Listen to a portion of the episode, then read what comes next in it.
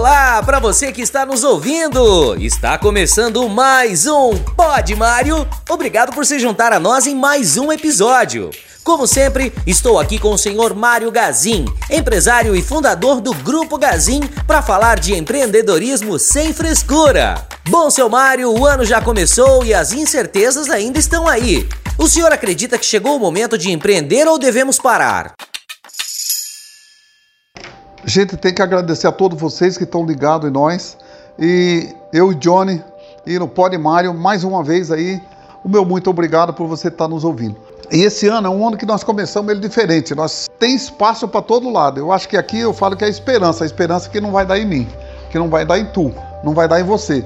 Mas essa é a esperança que nós temos, e a esperança assim de um, de um mundo novo, um mundo melhor. Eu acho que a pandemia vai deixar uma coisa muito grande de transformação, de mudança. Uma é a expertise, a rapidez com que nós mudamos, a rapidez com que todo mundo mudou. Todo mundo teve que se adaptar. Por exemplo, o restaurante que não vendia comida na, na, na, por, por, por telefone, eh, no, no e-mail, na internet, por WhatsApp, hoje está funcionando 100%. Então tem muita coisa aí que a gente tem que olhar com todo carinho. Então eu acho que essa é uma coisa assim que, que a gente tem que pegar e, e e fazer ela dar certo. E com toda certeza tem dado certo. O... A pessoa compra, só passa para pegar o produto, já está lá, todo mundo está entregando. Então, eu acho que esse é uma coisa assim que vai continuar acontecendo. E a internet ela é uma coisa assim que ela voava muito alta. A internet estava voando até 2019, ela voava alto. E com a pandemia ela desceu. Acho que o peso do vírus fez ela descer para baixo. Né? Então ela desceu para baixo e hoje ela está voando baixinha. Ela tem dado mais oportunidade a muita gente tanto a pessoa que faz o programa, que faz o aplicativo, que cria ele, como a pessoa que está usando os aplicativos que todo mundo criaram e estão fazendo que isso vá para frente. Pensando no decorrer do ano e em tudo que já enfrentamos no ano passado, qual o senhor acredita que seja o maior desafio de quem irá começar a empreender agora, seu Mário? Eu acho que não tem desafio, acho que todo mundo tem que começar, eu acho que todo dia é dia de começar não é dia de parar. Eu acho que começar é começar. E tem que ver sempre se você está preparado para começar de verdade, porque muitas vezes você está meio apressado. E eu chamo essa angústia de você estar, tá, eu quero, eu quero, eu quero, eu quero. Muitas vezes a gente erra. E até eu erro de vez em quando que eu fico botando na cabeça, oh, vou trocar isso, vou trocar de carro. Aí eu fico sonhando com um carro novo na minha vida. Fico pensando no carro novo. Eu entro no meu carro velho e fico pensando no novo. Então, isso não é bom. É bom a gente ter a cabeça no lugar, porque essa é uma hora que a gente não pode errar, tem que fazer ela mais certo. Então, tem que estar sempre atento nos erros que a gente vai acontecer e não deixar essa emoção passar por cima da gente. Essa emoção ser menor do que nosso ideal e nosso sonho e nossa realidade. Bom, e quando falamos em empreendedorismo, temos sempre uma ideia de que existe uma fórmula de sucesso e que tudo dará certo rapidamente. Bom, qual a sua opinião, seu Mário, sobre isso? Acredita que existe uma fórmula para ter sucesso no empreendedorismo? Não, não existe sucesso. Aqui uma coisa que eu gosto de falar é você criar o valor para isso, mas não tem sucesso não. Também eu vejo que não tem sonho, né? Porque sonho é quando você sonha de noite e aqui você precisa sonhar acordado. E sucesso, gente, não tem. É você que cria, você que vai fazer ele, você que vai valorizar isso.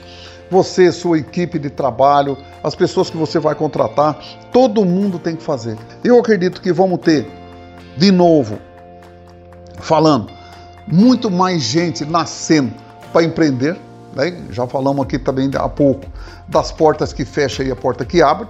Hoje nós temos muita mais gente começando de novo e um pouco é que nós tivemos um ano perdido de escola, mas se Deus quiser, esse ano volta as escolas, volta a funcionar. Isso é muito bom. Eu acho que a gente só, a escola, muitas vezes aqui os pais falam, eu vou mandar meu filho para ser educado na escola, gente. Esquece que a escola não é para educar filho de ninguém. A escola você manda seu filho lá para aprender, não é para ser educado. Educação é você que tem que dar. Então, a escola eu acho que tem que ensinar um pouco mais, precisa ensinar muito mais, e esse é um passo forte que nós temos daqui para frente. Concordo plenamente, seu Mário. Mas se o senhor fosse definir o que definiria como um sucesso? Para o senhor, o que é ter sucesso no empreendedorismo? Sucesso é você que faz, você que cria ele, você tem que trabalhar mais. Não existe sucesso de graça. Eu acho que aqui eu gosto de falar muito em valor. Você vai criando valor, vai criando valor. Você cria valor para sua empresa, para o seu nome, para sua família. Você vai criando valor e esse valor vai aumentando, aumentando. Eu acho que é o valor que a gente vai criando e vai dando as coisas ao seu funcionário, à equipe que você tem de trabalho, às pessoas que estão do seu lado.